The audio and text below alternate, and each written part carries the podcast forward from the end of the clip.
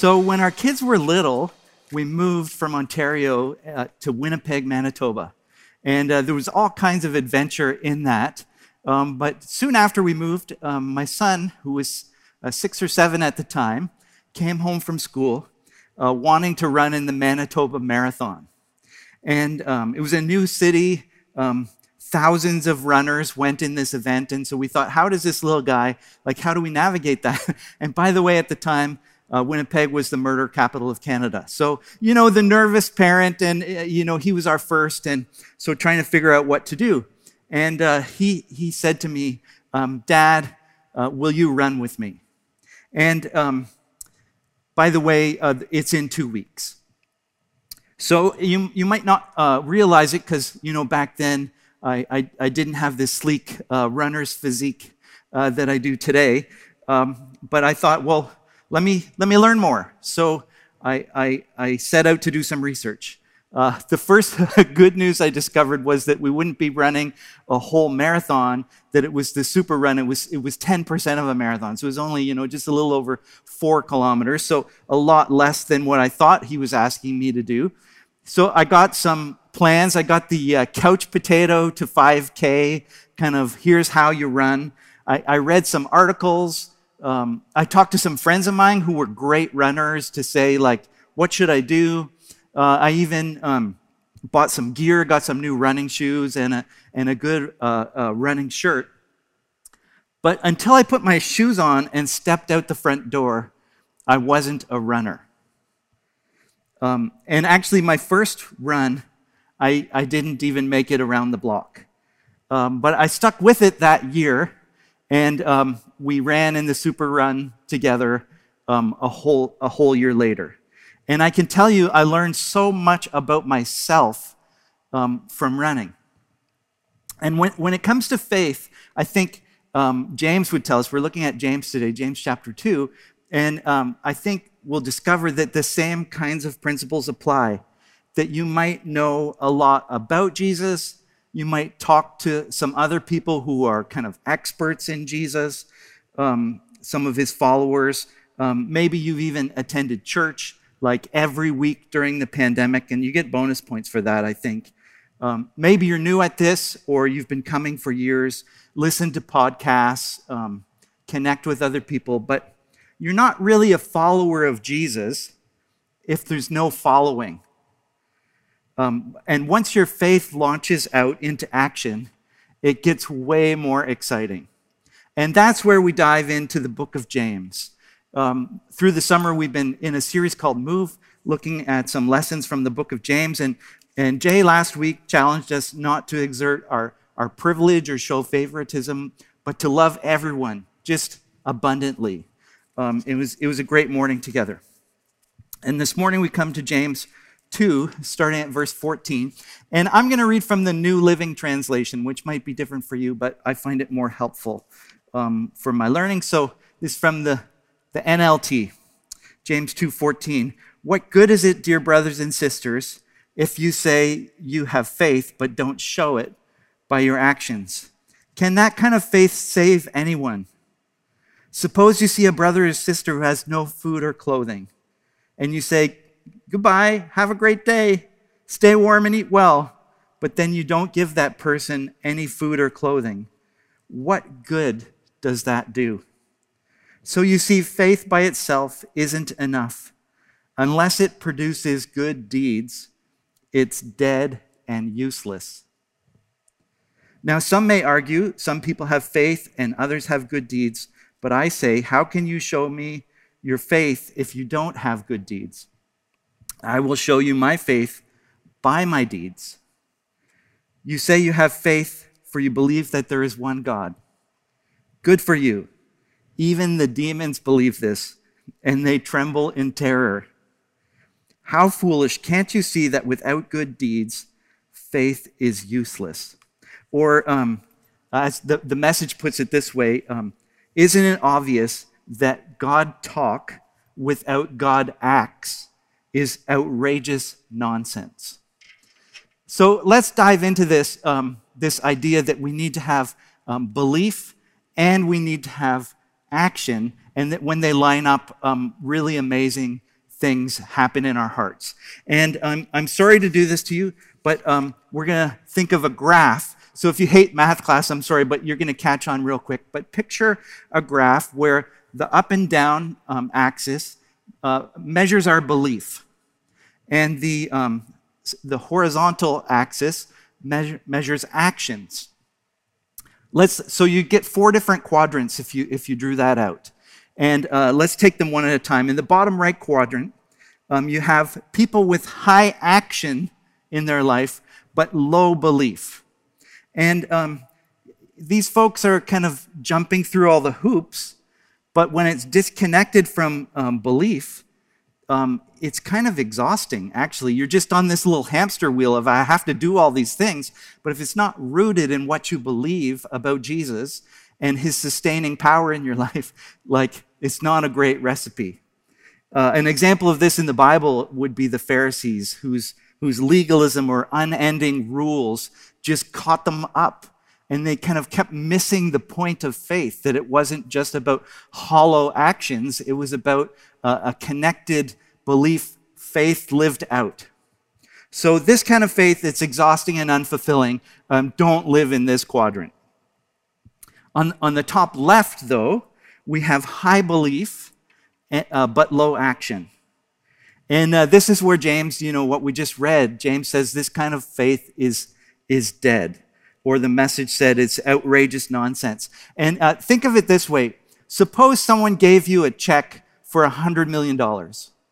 Uh, or they did an e-transfer if you don't know what a check is. And um, you had that email with the e-transfer, but you, you never clicked the deposit button, or you never took the check to the bank. You know, the potential is great, but it doesn't really translate into life change. It's just kind of dead to you. It doesn't make a difference. So uh, James would say, don't live in this quadrant either, where you have faith but no action. In the bottom left, where you have um, low belief and, and low action, uh, I mean, these are folks who've yet to discover Jesus. They're your neighbors and your family and your friends. They're all around us and they desperately need to experience the love of Jesus. I, I called them um, normal people um, who still need Jesus. Uh, and by the way, um, don't expect people who don't believe in Jesus to act like Jesus, um, just as a, as a little tangent. And if, if this is you, um, we'd love to introduce you to Jesus. He can bring hope and meaning to your life. He, he revolutionized my life. Um, so you don't need to stay in this quadrant. But then finally, in, in the top right, um, we have what James would advocate for that you have high belief and high action that it's a dynamic, life giving faith where your belief fuels your actions and your actions help shape what you believe about Jesus. It's like, it's like two wings of a plane. If you just have belief, like you're going to spiral down and crash. And if you just have action, we said, you know, it's exhausting and you're on a little hamster wheel for life. But if you have faith and action, then you can soar to really exciting heights with Jesus. And that's how uh, James challenges us to live. So I think there's a great example of this uh, from the great Blondin, the hero of Niagara, he was called. Uh, and you might not have heard of him. His real name was Jean Francois Gravelet, um, but his stage name was um, the great Blondin. And he lived in kind of the middle of the 1800s. Um, and he was famous for his crazy uh, tightrope walking he, he, he uh, did tightrope things all over, um, all over the place in, in um, scarier and more adventurous places. And he became famous for uh, stringing a wire across Niagara Falls and, and crossing uh, with a tightrope. And um, uh, he didn't just leave it. I mean, that would be enough. First of all, just standing beside Niagara Falls is intimidating. I don't know if you've ever been there, but the water rushing over, it's, it's incredible. Um, just to see it, mesmerizing. I can't imagine um, what it would be like to climb across. You know, he used one of those little bar things and he would, he would go across uh, the tightrope. And it said that he crossed over 300 times back and forth. Uh, not all on the same day, because that'd be a really long day. Uh, and I guess after a while, if you've crossed a bunch of times on a tightrope, I guess the thrill kind of wears off. So he started doing um, even more adventurous things. Uh, one time he rode a, um, a, kind of a special bicycle that was built for the wire. Um, he, he's said to have crossed uh, wearing stilts. Um, one time he wore buckets on his feet. Um, he did it at night once. He did it one time um, blindfolded and covered by a heavy sack made of blankets. Um, he, he did it. He did a, a, somersault on the wire in the middle. If that wasn't enough, uh, sometimes he would go out with a chair he'd like carry this chair as he walked across the tightrope, and then in the middle of the wire, he would put the he would rest the chair and balance it on the wire, and then he would sit down on the chair. Uh, so like kind of not just next level tightrope walking, but like extreme, right? That's why he was called um, the the hero of Niagara. Uh, he had like a little modified wheelbarrow that he pushed, um, and one time he put a stove on the wheelbarrow and while he was in the middle of the wire, he, um, he cracked some eggs and cooked breakfast and ate it and then, and then finished his, his way across. So you can see, as far as tightrope walking goes, like top shelf, right? So apparently, there was one time uh, when he came down from the, from the tightrope, and the, the huge crowds that were there to see him just went nuts um, cheering. And, and apparently, he shouted out, Who believes I can do this again? And the crowd went nuts cheering. And he said, um, Who wants to see me carry someone on my back while I go over? And the crowd went crazy, cheering, thinking, Oh, this is amazing. I can't believe we're here on this day. And then he said, Who wants to be that person? It got quiet pretty quick. You hear the crickets, all you hear is the roar of the falls. No one is volunteering. Until his manager, uh, Harry Colcord, uh, ends up volunteering. Uh, I don't know if you could imagine what level of trust you would need to get on the back of the Great Blondin and walk across a tightrope over Niagara Falls. Uh, but his manager knew him well. He trusted him. He believed he could do it. He'd seen him do it. And he was willing to risk his entire life on it. See, faith can feel risky especially when we step out into action. But faith is about trusting that God is good, that He will do uh, what is best for us. And our entire lives can center around serving Jesus, not just believing in Him, and becoming the people He wants us to be, and caring about the people that He cares about. See, faith goes beyond belief and steps out in action. So, what does that look like to step out? I, I was thinking, let's look at five examples uh, today of things that you practically that you could do um, to live this out. The first one is the, the compass run for food. It's, it's um, maybe it's on my mind because I was thinking about running, and I'll be running in the compass run again this year myself. Uh, it's an easy way to raise money and awareness about food insecurity in our area. And those are things that Jesus is passionate about.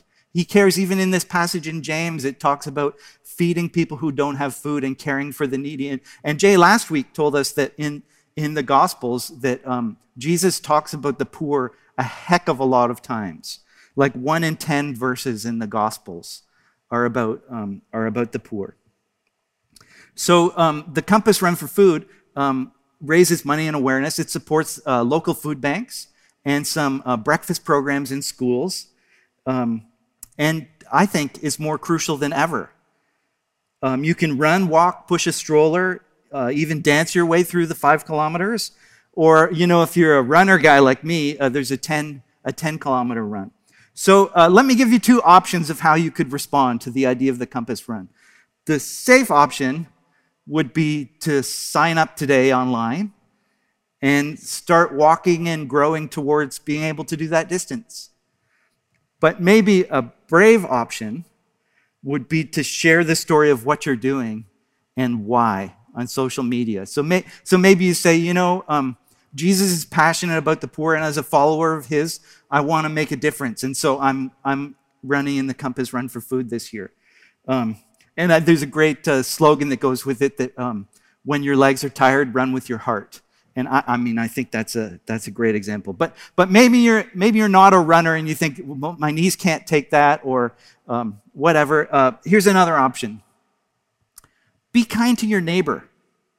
Uh, my neighbor Sean uh, used to be a baker, and occasionally he makes the most amazing bread, and he drops it off at our house, um, and it's like a gift to receive this bread um, it's, it's very well received. Be that for someone else. Um, make some bread, uh, cut your neighbor's lawn, or uh, bake some cookies, or uh, maybe have a COVID vegetable garden. Like, give away some of those vegetables to, to the people around you. May, maybe neighbor isn't the person whose house is right beside where you are or whose apartment is next door. Maybe, maybe neighbor in this sense uh, could be um, someone you work with or someone you go to school with. Uh, uh, just someone in your family, someone you know. Uh, the safe option for how you could respond to your neighbor, if you want to take up this challenge, is, is just do it. Do a random act of kindness for someone in your orbit. Uh, but if you want to take the brave option, share why you're doing that. Uh, you could say, I, I, just wanted to bless you. Uh, or you could say, um, you know, discovering Jesus' love radically changed my life and I want to follow in his example by, by loving the people around me. So I, I baked this bread, or I made these cookies, or um, yeah, I just wanted to, to be a help. So, so you, could, you could run in the compass run, um, you could be kind to your neighbor. Third option for you read the Bible. Um, it sounds crazy uh, um, uh, as, a, as a, a, kind of a bold step to live out your faith, but um, the Center for Bible Engagement um, looked at the difference it makes to read the Bible four times a week or more. And they found if you only read the Bible once a week or twice or three times a week, that these things changed, but they didn't dramatically change until, until the fourth time a week. If, if you're a person that could read, and maybe you'll just read through the book of James uh, four times this week. Um, but listen to what happens if you read the Bible four times a week or more you're 30% less likely to feel lonely. Wouldn't that be enough for you? You're, you're 40% less likely to experience bitterness in close relationships with your closest friends. Uh, you're 60% less likely to describe yourself as spiritually stagnant if you read the Bible four times a week. A 61% less likely to view porn. Uh, 200% more likely to share your faith. So if there's kind of one step you could do to live out what you believe and actually discover more clearly what you believe, it'd be, it'd be read the Bible. So the safe option, how you could respond, read James chapter 2 four times this week. God will bless you as you do it. Ask him to speak to you. And as you're, when you're done reading each time, say, God, what do you have for me in this?